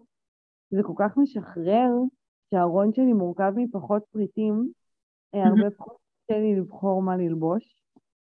יש איזו בהירות כזאת בראש, ככל שיש לי פחות, אז אני ממש מרגישה שאני משתמשת יותר במה שיש. אז- במטבח עשיתי את זה, מבחינת תבלינים ודברים שהיה לי המון המון אומץ. אה, בזכות הספר של אה, שיילי אה, הנהדרת, להסתדר במטבח, אני לא יודעת אם אתם מכירים, אבל ספר נפלא. והאנרגיה במטבח זורמת אחרת. כשיש פחות והכל מסודר יותר ונגיש יותר, אז משתמשים עם התחלופה היא, היא טובה יותר. זהו, זה הטיבוק נקל שלי. מהמם. אני חושבת שבאמת מתוך הערכים האלה של מקומיות ומתוך המקום, הקהילתיות והדברים האלה שאנחנו באמת צריכים, אנחנו יכולים ליישם בתוך כל מיני רעיונות מאוד יצירתיים, מערכים שמסייעים אה, גם לסביבה, נניח מסיבות החלפות בגדים, אה, למי ששמע ושמע, זה פשוט חברות אה, וחברים שמתכנסים, מחליפים ביניהם בגדים, גם זה עונה לנו על הצורך אה, של ההתחדשות, שאף אחד לא אמר למחוק אותו, פשוט לעשות אותו בצורה שהיא יותר נעימה מתוך כבר מה שיש. אה, לדוגמה. אז אה, זאת, לרה באמת אה, חלשה כאן על אה, דוגמה מעולה, בגלל שאנחנו צריכים לסיים, אז אני נותנת לכם ככה ללכת עם הנקודה הזו, ואני רוצה לסיים אה, בלהקריא לכם קטע שמאוד קרוב לליבי, אה, ואיתו ככה נחתום. פעם נתקלתי באגדת עם, ספק מקסיקנית, ספק ברזילאית, שגרמה לי לתהות לגבי, לגבי הכיוון שלי בחיים. זה הולך בערך ככה. למה אתה לא נשאר בים לתפוס יותר דגים? שאלה האמריקאית. יש לי מספיק כדי לפרנס את המשפחה שלי ולתת לכמה חברים, אמר הדייג. אבל, מה אתה עושה עם שאר הזמן שלך? הדייג הרים את מבטו וחייך. אני ישן מאוחר, דג דגים, משחק עם הילדים שלי, ישן סיאסטה עם אשתי, איתה אני מטייל בכפר בכל ערב, שם אני לוגם. לוגם יין ומנגן בגיטרה עם האמיגוס שלי. יש לי חיים מלאים ועסוקים, סניור. האמריקאי צחק והזדקף. אדוני, אני מנהל עסקים בהרווארד ויכול לעזור לך. אתה צריך להשקיע יותר זמן בדייג, ועם ההכנסות לקנות סירה גדולה יותר. בתוך זמן קצר תוכל להקים צי של סירות דייג. במקום למכור את הסחורה שלך למתווך, הייתי מוכר ישירות לצרכנים, ובסופו של דבר פותח רשת, שולט על המוצר, העיבוד וההפצה. תצטרך לעזוב את כפר הדייגים הקטן הזה, כמובן לעבור למקסיקו סיטי, אחר כך ל-LA, לבסוף לניו יורק, שם תוכל לנהל את הארגון המתרחב שלך ביד רמה. כשיגיע הזמן, תכריז על הנפקה, תמכור מניות לציבור ותהיה עשיר מאוד. אבל סניור, כמה זמן כל זה ייקח? האמריקאי השיב, 15-20 שנה, גג. אבל מה, סניור? שאל הדייג. ואז היית פורש לכפר דייגים קטן, שם היית ישן מאוחר, דג דגים, משחק עם הילדים שלך, ישן סיאסטה עם אשתך, מטייל איתה בכפר לכל ערב, שם תוכל ללגום יין ולנגן בגיטרה עם האמיגוס שלך. זה סיפור שאני מקריאה אותו מאז ההרצאה הראשונה שלי בכל סוף הרצאה, כי אני מרגישה שהוא ככה מחבר את כל הנקודות ביחד. וחשוב לי להגיד שזה מחקר, היא מחקר, אני לא יודעת יותר טוב מאף אחד שום דבר. אני חוקרת את הנקודות שמשפיעות ומסייעות לי ליישם את הגבולות האלה וליישם דברים שהם פשוט טובים יותר לי, ובאופן טבעי הם עושים יותר טוב החוצה. אני מקווה שלקחתם אפילו משהו אחד קטן, ושהיה לנו, היה לי נעים ממש עם כל מי שראיתי וגם ככה מי שהאזין, ותודה, ואני ממש אשמח לשמוע שאלות, אם יש, תגובות, מחשבות.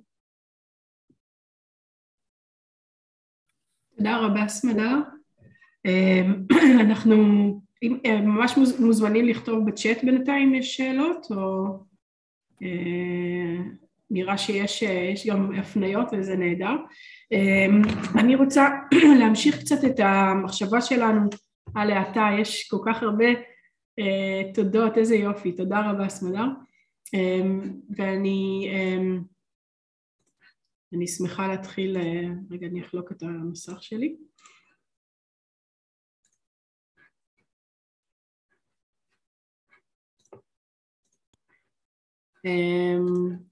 אז בעצם אנחנו, אנחנו פה, כמו, ש, כמו שאמרתי, אנחנו כבר אה, במשך כל השנה, מתחילת השנה העברית, נפגשים כאן פעם בחודש, אה, והיום החלטנו לדבר על תנועת ההאטה, ובאמת אה, אני חושבת שסמדר הכניסה אותנו אליה אה, עם, עם כוח מאוד מאוד מעניין, וזה הכוח שהרבה פעמים, אני חושבת כשאנחנו באים לדבר אה, על משבר האקלים, יש משהו אה, אה, שכל הזמן נע בין הכתבים האלה שגם סמדר התייחסה אליהם, בין האני, אני חושבת שסמדר מאוד באה מנקודת המבט של האינדיבידואל או האינדיבידואלית, זאת אומרת מה אני יכולה לעשות ואיך אתה נותנת לי איזושהי מסגרת להתחיל ולפעול קודם כל בתוך החיים שלי וכמובן אה, כבר יצא לי כמה פעמים להגיד במסגרת הזאת אה, את החשיבות הגדולה שאנחנו רואים לפעולה אזרחית משותפת לאופן שבו חשוב מאוד שאנחנו נחלוק אה, את ה... עם ארגונים אחרים, כן, נצטרף לארגונים שמוחים כנגד אה, סדר העדיפויות, אגב סדר העדיפויות, אה, נגד סדר העדיפויות המדיני, הממשלתי, אה, לבוא ולהכריז על מצב חירום אזרחי, החשיבות הגדולה שבנטיעת עצים עצומה במעבר למאה אחוז אנרגיה מתחדשת, וכל הדברים האלה באמת מרגישים תמיד מאוד מאוד גדולים ויש משהו אני חושבת בבלבול כמו שסטפן אמר נורא מעניין, הוא אמר מדברים על זה המון עכשיו. זאת אומרת יש לנו הרבה מודעות ולפעמים פעמים הקושי שלנו יושב על אוקיי איך אני אה, פועלת עכשיו איך אני פועל עכשיו? ואני חושבת שדווקא בנקודה הזאת ההרצאה של אה, סמדר, הרעיונות שהיא הביאה לנו מכניסים אותנו למקום מאוד מאוד נכון בעיניי. וקודם כל זה מכניס אותנו למקום של התבוננות על החיים שלנו ויש פה משהו נורא גדול שזה מתוך שלא לשמה בא לשמה. זאת אומרת חלק גדול מה אה, אה, ככה האתגרים שסמדר אה, זרקה לנו היום או אפשרויות הם לבוא לשאול שאלות ולראות מה עולה מזה, לראות איך אנחנו יכולים לחסוך, איך אנחנו יכולים לחיות באופן שירגיש מאוד נכון בשבילנו. וכדי להשלים את הרעיון הזה עם איזשהו אה, תפיסת עולם שבאה גם מתוך היהדות, אבל האמת שזאת תפיסת עולם פילוסופית שנמצאת בהרבה חוכמות, בהרבה דתות, אה, הבאתי לנו רעיון שמדבר בעצם מה זה, מה זה מיקרו-קוסמוס, והרעיון פה שהאדם הוא המיקרו-קוסמוס של העולם, וכמו שיש פה ציטוט של הארי, אדם עולם קטן, העולם אדם גדול. אז נכון, אנחנו כבר רוצים, אנחנו במקום של להתנגד לעניין הזה, נכון שהאדם הוא מרכז העולם, שהעולם נברא בשביל האדם, זה כמובן אה, אה, כלל לא נכון, אה, אבל דווקא במובן הזה, אני חושבת שיש פה איזה משהו נורא נורא יפה שמחבר את הפעולות שלנו לבריאות של אה, הכדור שלנו, של הביוספרות, של המערכות האקולוגיות שאנחנו צריכים, אני חושבת, ללמוד מחדש איך להיות חלק מהן ולא לשבת אה, אה, מלמעלה ולחשוב שאנחנו יודעים לנהל אותם ו, ויודעים להבין אותם עד הסוף, מה שכלל לא נכון. אז כאן הייתי רוצה שכן נלך אל האישי לא מתוך אשמה אלא מתוך שמחה, מתוך אחריות אה, של מה שאני עושה באמת משנה, אפילו אם משנה את העולם שלי, הוא משפיע טוב, ויש פה גם, אולי הרבה מירה רגב תרצה גם להוסיף קצת על ההיבטים האלה שאנחנו יכולים, אה, שיוצאים גם מתוך הקבלה, על האופן שבו יש קשר, כן, בינינו לבין העולם האלוהי, שהזרימה הזאת היא תמיד הדדית ולא רק כן מלמעלה למטה, אלא האופן שבו אנחנו חייבים ו- ו- ונהנים לקחת אחריות בעולם זה באמת גם מתוך זה שאנחנו יכולים להסתכל על היבטים שונים בחיים שלנו אה, ולשאול עליהם שאלות מהותיות ומתוך הידע שיש לנו ומתוך אה, תפיסת עולם שאומרת אנחנו יודעים שמשהו מאוד גדול השתבש בעולם שלנו לתקן אותם. ויש פה באמת אה, את ה, קצת ציטוט קטן ממדרש שמדבר על ה... הדבר הזה, הסמיכות הגדולה הזאת בין הפעולות שאנחנו עושים, בין האופן שבו הגוף שלנו הוא עולם והעולם הוא הגוף שלנו ואין אה, מזה, אה, אין שום הבדל בין הדברים, יש, זאת אומרת יש משהו שהרבה יותר מקרב אותנו אה, ומאוד אהבתי את הציטוט הזה, יצר באדם כל מה שברא בעולמו, ברא חורשים בעולם, הוא ברא חורשים באדם, נכון? זה השיער. ברא רוח בעולם, ברא רוח באדם, זה חותמו של אדם. חמה בעולם, חמה באדם, זה פדחתו של אדם. זאת אומרת, יש פה משהו שלוקח את הגוף שלנו ואומר כמה חשוב האופן שבו אנחנו חיים בגלל שאנחנו שיקוף של העולם והעולם הוא שיקוף שלנו עוד פעם לא מתוך זה שאנחנו מרכז העולם אלא מתוך זה שאנחנו פועלים בעולם והוא משנה אותנו ואנחנו אותו ועוד איזה רעיון קטן כזה שבעצם זה אותו רעיון שבא מקהלת שמתייחס קצת אחרת לדבר הזה ומראה בעצם לוקח ציטוטים מהמקרא על הארץ ומיישם אותם על האדם וההפך, כן, כל מה שברא הקדוש ברוך הוא באדם, ברא על הארץ לדוגמה, כן, אדם יש לו ראש והארץ יש לו ראש, זאת אומרת זה אותו, אותו דבר כזה, אותו האופן הזה שבו אנחנו לוקחים אחריות מדהים ובאמת אני לא, אני אשמח אולי סמדר אם תסביר אחרי זה מה זה מדיטציית אפונה, אני מכירה מדיטציית שקד, שכאילו אנחנו לוקחים שקד אחד קטן וזה בעצם תרגיל במיינדפולנס, תרגיל בודהיסטי, שאפשר לבוא ולראות בתוכו את כל העולם, את כל היקום, את המים שישקו, את העננים שחלפו בשמיים, את האנשים ה, את האנשים שהביאו את זה, כן, עד למקום שבו רכשנו את זה. כל העולם בשקט קטן והדבר הזה הוא גם אחרי זה נכנס לגוף שלנו והופך להיות העולם שהוא אנחנו.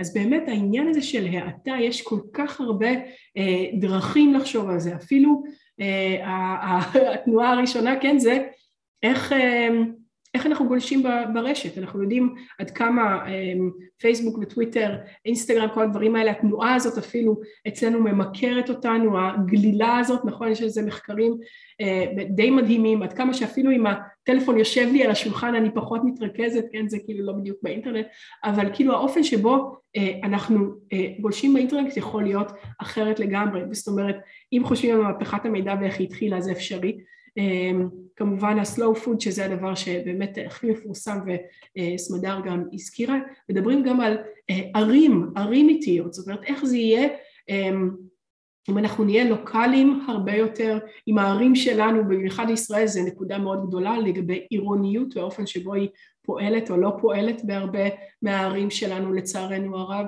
איך בונים את הערים שלנו ואיך הן נראות ואיך הן מאפשרות לנו להתנהל וכמובן האופן שבו אנחנו מטיילים, זאת אומרת גם בתוך הארץ, גם בחוץ לארץ, אם אנחנו נוסעים, כמו שהיו עושים פעם, כן, כשאני הייתי ילדה, אז כן, עשרים, אירופה הקלאסית, כן, עשר מדינות בחמישה ימים, או שאם אנחנו נוסעים למקום ו, ואז גם אנחנו, כן, זה יותר שווה אם אנחנו נוסעים ליותר זמן, מה זה אומר, איך אנחנו נראים שם, מה זה חינוך איטי, מה זה אומר אם בתי הספר שלנו יהיו איטי, מה ילמדו שם, איך האנשים, התלמידים והתלמידות ילמדו להתייחס אלו לאלו ולחומר הנלמד ולגלות את עצמם ולגלות את העולם.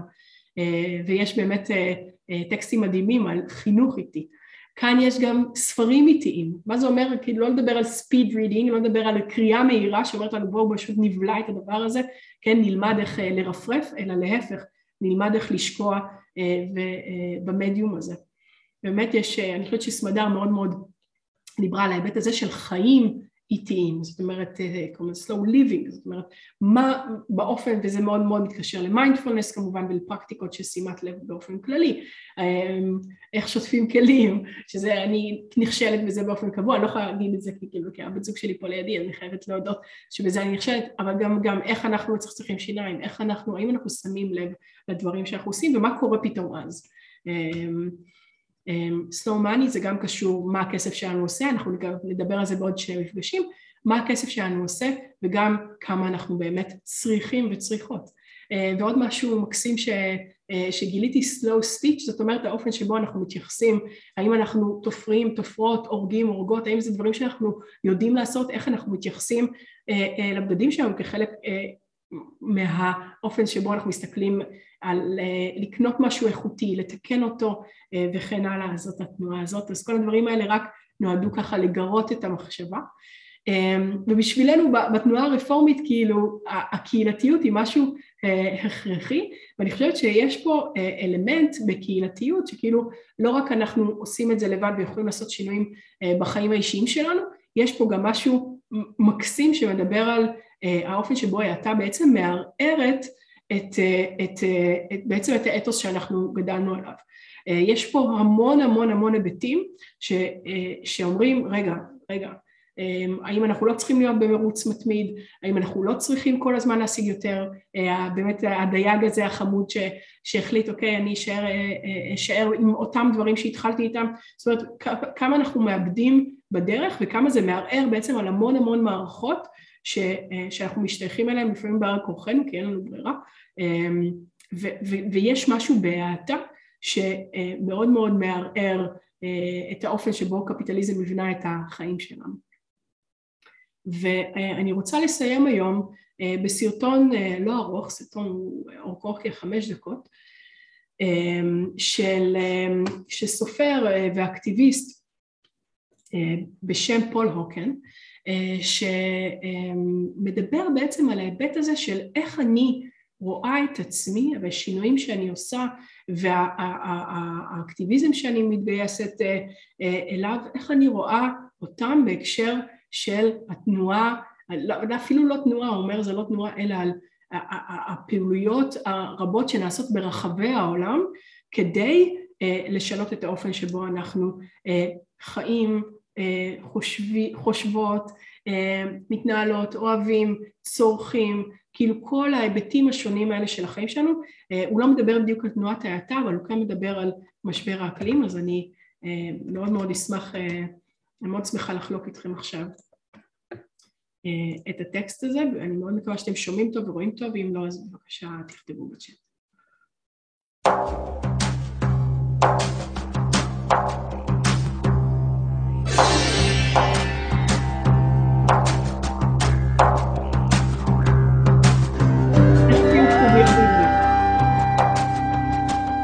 It is my belief that we are part of a movement that is greater and deeper and broader than we ourselves know or can know. It flies under the radar of the media by and large. It is nonviolent. It is grassroots. It has no cluster bombs, no armies, and no helicopters. It has no central ideology. A male vertebrate is not in charge. This unnamed movement, you can clap for that. The unnamed movement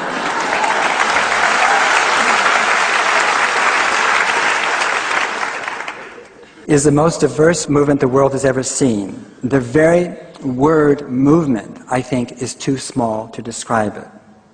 No one started its worldview. No one is in charge of it. There is no orthodoxy. It is global, classless, unquenchable, and tireless. The shared understanding is arising spontaneously from different economic sectors, cultures, regions, and cohorts. It is growing and spreading worldwide with no exception. It has many roots, but primarily the origins are indigenous culture, the environment, and social justice movements. Those three sectors and their subsectors are intertwining, morphing, enlarging. This is no longer or simply about resources or infractions or injustice. This is fundamentally a civil rights movement, a human rights movement. This is a democracy movement. It is the coming world.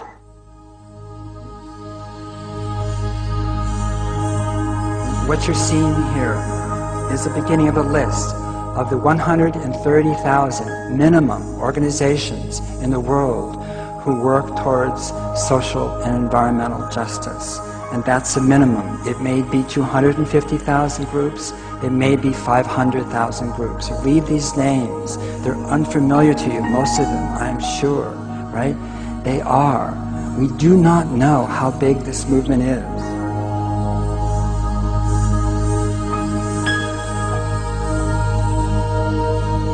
It's marked by kinship and community and symbiosis. It is Pachamama. It's Mama, right? It's the earth talking back, waking up, you know. What you see is your kin on that screen, you know.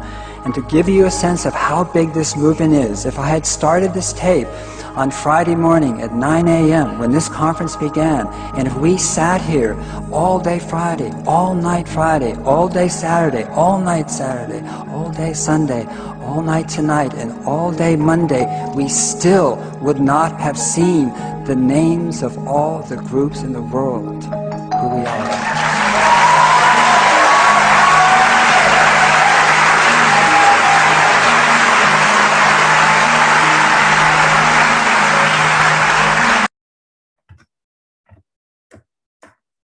אז יש משהו שאנחנו באמת פועלים ופועלות, כל אחד מאיתנו כן בבית, בביתו או בביתה, אבל יש חשיבות עצומה גם להבין שאנחנו חלק מה, מהמון המון אנשים ברחבי העולם שפועלים, ובעיקר אפילו הפועלים זה אולי הדרגה שנייה, אלא מאוד מאוד מאוד רוצים, משנים את עצמם, משנים את סביבתם, מדברים עם, עם, עם הקהילות שלהם אה, כדי ליצור אה, עולם חדש, והעולם הזה הוא בהחלט יהיה איטי יותר, בעיניי אה, אה, במשמעות הכי טובה של להיות איטי. כמו שסמדר אמרה, סמדר אמרה, אני בן אדם מהיר, כן? אה, בעצם. זאת אומרת, יש משהו, זה לא עניין של באמת של קצב, של לעשות דברים יותר לאט. זה עדיין אומר לעבוד, ליצור, לחלום, אה, לבנות, אה, להיות בקשר, לבנות מערכות יחסים משמעותיות, להיות חלק מקהילות, אבל יש פה משהו שאומר אם אנחנו מחברים את זה ופועלים גם ביחד עם התובנות האלה, מביאים את זה החוצה, מצטרפים לכל אחת באמת אפילו מ-170 אלף, 200 אלף, 500 אלף, יש כל כך הרבה דרכים לפעול אה, גם ביחד ולהביא את התובנות האלה שלנו אה, אה, לאנשים אחרים ולחלוק אותם. אני חושבת שאנחנו בתנועה הרפורמית, חלק גדול מאיתנו נפגשים ומתפללים ביחד, ולהתפלל זה כבר פעולה מצוינת של האטה.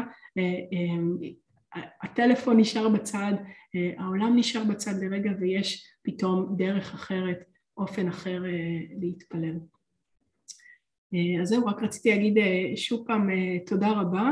במפגש הבא שלנו, באדר ב', אני תכף שכחתי לבדוק את התאריך הלועזי, אבל אנחנו נדון על בעצם תזונה, ואני מאוד מאוד שמחה שיהיה איתנו דוקטור אלון שפרון, אני שמעתי אותו מדבר כמה וכמה פעמים, הוא בן אדם מרשים מאוד ויוצא דופן, אנחנו מדברים על השבעה במרץ, שבעה במרץ, יום שני, שמונה בערב, אמ, והוא ידבר איתנו על הקשר בין מזון, סביבה, ביטחון תזונתי ומשבר האקלים, אז ככה כמו שצללנו ככה לנושא האופנה, אנחנו נצלול עכשיו אה, לבתים של מזון, אה, וגם אם נדמה לכם שזה נושא מוכר, אמ, אני הייתי מאוד, אה, אני חושבת שהוא, שהוא יכול מאוד מאוד להפתיע את, את כולנו. אז זהו, תודה רבה, תודה רבה שוב סמדר על, ה, על הדברים שלך. את רוצה להוסיף משהו? איזה יופי, בסוף סקרת את כל התחומים של אה, אתה ככה בטור, זה מאוד אה, מאוד מאוד יפה. אז באמת תודה רבה, אה, ו- ונתראה ותשמרו על עצמכם, וכאילו, לא יודע, תבחרו איזה אפונה או שקד או משהו, כאילו, תרגישו טוב, שימו אה, אחד וחצי ליטר באסלה, תצחצחו שיניים לאט, ו- ו- ו- ו- ולקרוא ולדעת ולהגיע לשם. תודה רבה ולילה טוב.